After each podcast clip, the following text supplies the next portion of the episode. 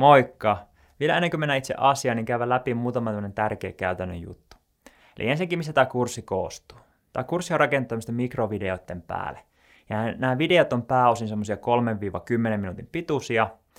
Ja syy on, miksi on tehnyt tälle, on ihan se, että te olisi mahdollisimman helppo käyttää tätä kurssia sillä teidän arjen keskellä. Ja näitä videoita niin on tämmöisiä ydinvideoita ja ekstravideoita.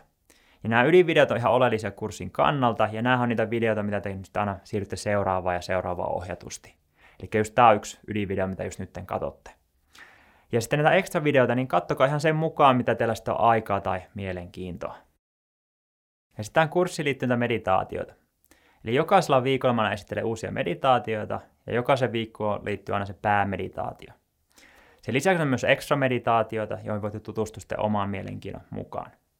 Ja tosiaan jokaiseen meditaatioon liittyy tämmöinen mikrovideo, jossa me esitellään se meditaatio ja se käydään tosi hyvin läpi. Sen lisäksi sitten on se itse ohjattu meditaatio. Eli tämä on tämmöinen ääninauhoite, jonka sitten voitte aina kuunnella, kun teette sitä meditaatiota.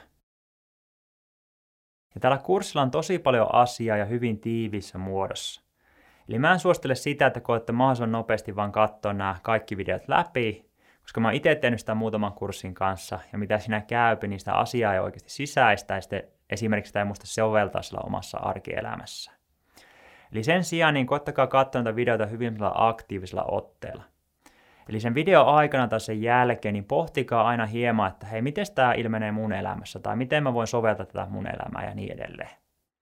Ja tämmöinen ihan lyhytkin aktiivinen pohtiminen, se auttaa ihan eri tavalla siihen, että se tieto jää sinne päähän. Sitten puhutaan hieman tästä meditaatioiden tekemisestä.